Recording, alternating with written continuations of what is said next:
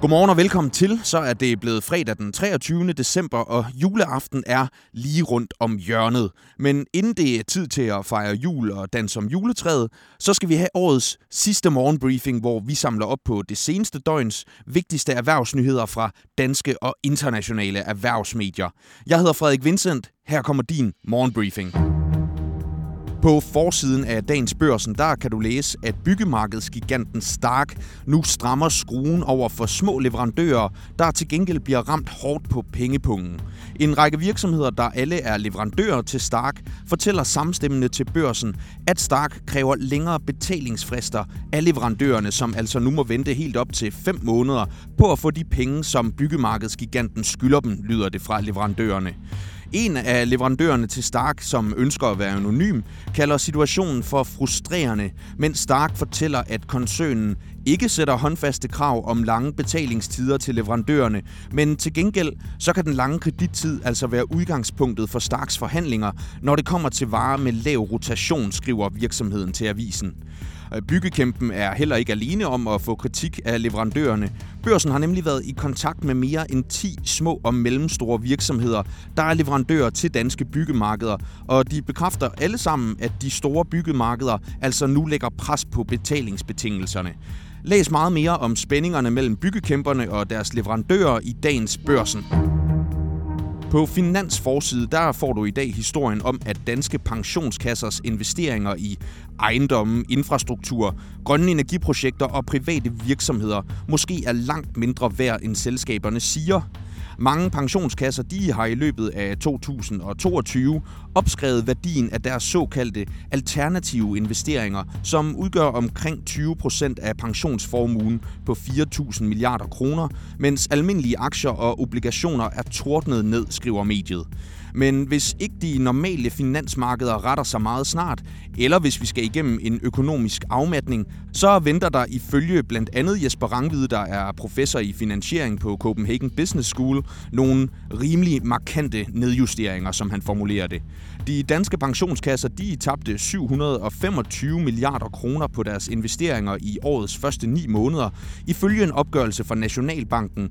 Men den øh, samme opgørelse den viser altså en værdistigning i deres alternative investeringer på omtrent 60 milliarder kroner, står der altså hos Finans. Afkastet det skrænter også hos det danske stormagasin Ilum, kan du læse i dagens børsen. Økonomien den står faktisk så skidt til, at Ilum nu får kastet en redningskrans fra sine thailandske ejere efter flere år med underskud og en egenkapital, der i seneste regnskabsår var mere end 200 millioner kroner i minus. Stormagasinet, der er placeret midt i København, har haft røde tal på bundlinjen siden 2013, og det var samme år, som Ilum blev opkøbt af den italienske stormagasinkæde La Rinascente, som igen er ejet af den thailandske detailkoncern Central Group. Nu har selskabet så altså fået en 60 million julegave af ejerne i form af eftergivet gæld for næsten 439 millioner kroner i år. Og du kan altså få hele historien om de store økonomiske kvaler i Ilum i dagens børsen og på borsen.dk. Og i dagens avis, der kan du også læse, at finansminister fra Socialdemokratiet, Nikolaj Vammen, han er i særdeles godt julehumør.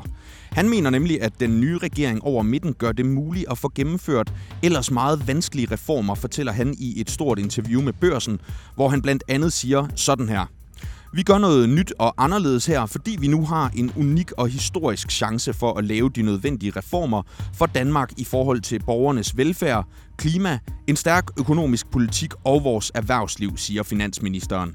Den nye regerings forståelsespapir udtrykker i det hele taget ambitioner om et særdeles højt antal reformer, der blandt andet skal øge det danske arbejdsudbud.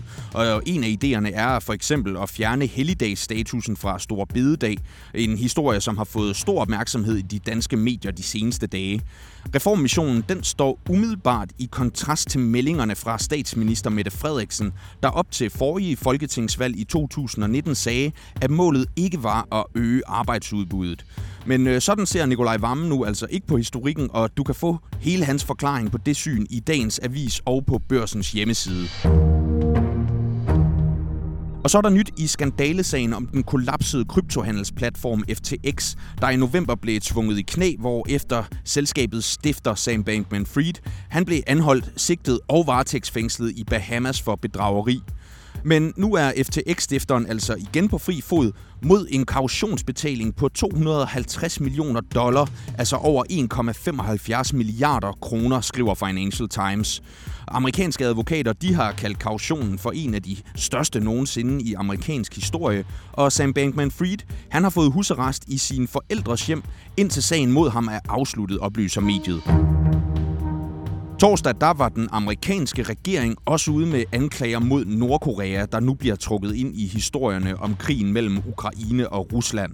USA's regering mener nemlig, at Nordkorea sælger missiler og andre våben til den russiske paramilitære Wagner-gruppe, der er under beskyldninger fra flere sider for at begå krigsforbrydelser i Ukraine, står der hos Financial Times. Samtidig har Kreml reageret kraftigt på den ukrainske præsident Volodymyr Zelenskis besøg i USA onsdag, hvor amerikanerne blandt andet lovede at forsyne Ukraine med luftforsvarssystemet Patriot.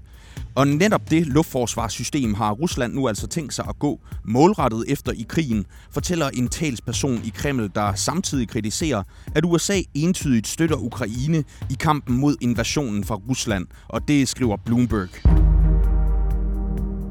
Torsdag der faldt de amerikanske aktier tungt efter fornyet rentefrygt, og dermed så ser onsdagens positive afbræk ud til at have været en kort fornøjelse. I stedet så fortsætter de seneste ugers tendens med aktieudsalg hen mod slutningen af året. Torsdag der falder det brede S&P 500-indeks 1,5% mens det industritunge Dow Jones sendes ned med 1,1% Men det var altså tech-aktierne, der fik de største hug, hvor det teknologitunge Nasdaq lukker med et fald på 2,5 procent. Gassen den gik også af det danske marked i løbet af eftermiddagen, hvor en oprevidering af amerikanske væksttal for tredje kvartal ifølge nyhedsbyrået Reuters nærede bekymringer om, at den amerikanske centralbank vil gå endnu mere aggressivt til værks for at få has på inflationen. Og på den baggrund så faldt C25-indekset med 0,1 procent. Og så er det altså ikke til at diskutere, at 2022 er ved at nå sin afslutning. Og det kan måske give lyst til at kigge tilbage på året, der er gået, og se på, hvilke øjeblikke, der har haft størst betydning. Det er i hvert fald, hvad børsens chefredaktør Niels Lunde gør i seneste udgave af podcasten Topchefernes Strategi. Her slår han ned på fem aha-oplevelser, han fik i 2022, og en af dem handler om bilindustrien, der har fungeret på samme måde i næsten 100 år. Men ligesom vi er på vej mod et nyt kalenderår, så er bilbranchen måske også på vej mod en helt ny virkelighed.